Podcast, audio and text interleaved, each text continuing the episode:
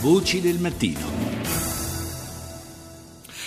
Oggi all'Expo Minaese sarà la giornata del National Day del Kazakhstan, in programma una fitta agenda di appuntamenti istituzionali, manifestazioni e concerti per celebrare la presenza di uno dei padiglioni più apprezzati da visitatori e stampa. Sarà presente per l'occasione anche il Premier Matteo Renzi, ma per noi l'occasione soprattutto per fare il punto su un paese ancora molto legato ad un passato non troppo lontano. Pensiamo appunto alla conferma plebiscitaria per il presidente eh, Nur Sultan Nazarbayev anche quest'anno ci sono state appunto le elezioni presidenziali che l'hanno visto vincitore con circa il 95% dei suffragi. Nazarbayev che il 6 luglio prossimo festeggerà il suo 75 compleanno per la cronaca presidente dal 1991 quando ancora esisteva l'Unione Sovietica. Ne parliamo con il professor Vittorio Emanuele Parsi, direttore della SERI, l'Alta Scuola di Economia e Relazioni Internazionali, editorialista del Sole 24 Ore. Buongiorno Parsi.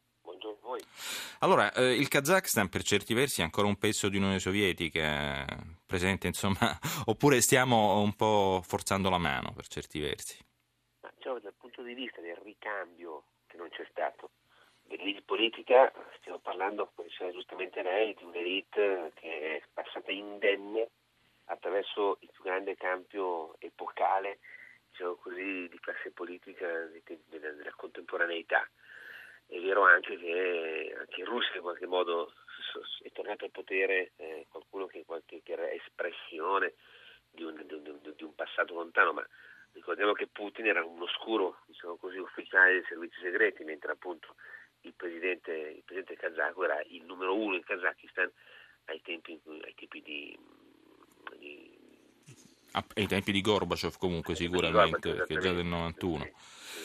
Eh, diciamo che eh, la, il gap democratico che investe il Kazakhstan non è certo dei migliori, non soltanto per il fatto che comunque Nazarbayev ha vinto sempre con percentuali superiori al 90%, ma per la repressione di qualsiasi forma diciamo, di opposizione. Ricordiamo anche il caso comunque Shalabayeva che ha visto anche eh, bene o male il coinvolgimento italiano. È vero anche che i kazaki sottolineano che il loro modello, tra virgolette, ha permesso diciamo, la repressione eh, anche di di fenomeni come il radicalismo islamico e comunque una pacifica convivenza tra varie etnie e religioni. Il 40% della popolazione russa è comunque ortodossa.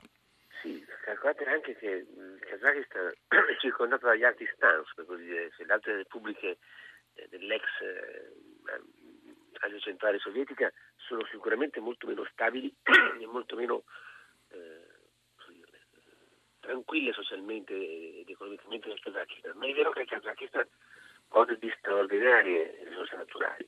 In questo senso ricordo un po' uh, un'altra ex Repubblica Sovietica, l'Azerbaijan, anch'essa diciamo, molto dotata di risorse naturali e anch'essa un, un punto di stabilità lunare al Caucaso in cui invece la stabilità è tutt'altro che una, una, una cosa diciamo così, diffusa. Per cui c'è, questa, c'è, questo legame in realtà, stabilità, continuità della classe politica ma anche una straordinaria quantità di risorse al punto tale che come sapete qualche anno fa eh, kazakistan si sono inventati una nuova capitale dal nulla hanno costruito una, una sorta di Brasile Astana, no? Eh, esatto eh, nell'Asia centrale eh, sorta dal nulla che sembra diciamo così, una specie di Disneyland per alcuni aspetti che gli amici kazaki non si offendano nel senso che dal nulla è sorta questa cosa è senza neanche una ragione specifica, se non quella che la vecchia capitale, Almaty, era un po' troppo vicina diciamo così, al confine cinese. Certo. Anche detto che i kazaki guardano molto la Cina, per cui... Eh, Ci sono molti kazaki cosa... anche in Cina, nel Xinjiang, quindi sì, insomma... Sì, esattamente. E hanno deciso anche un'altra cosa importante, come lei diceva. La transizione e l'indipendenza eh, ha consentito ai kazaki di diventare padroni, diciamo così, in casa loro, ma senza che questo producesse una tensione con la popolazione russofona, anche poi di ex coloni, diciamo così, che appunto è consistente ma non è risultata essere discriminata anche se certo. in mano le potere. Va bene, grazie al professor Vittorio Emanuele Parzi, ricordiamo direttore della serie Alta Scuola di Economia e Relazioni Internazionali. Grazie per essere stato con noi.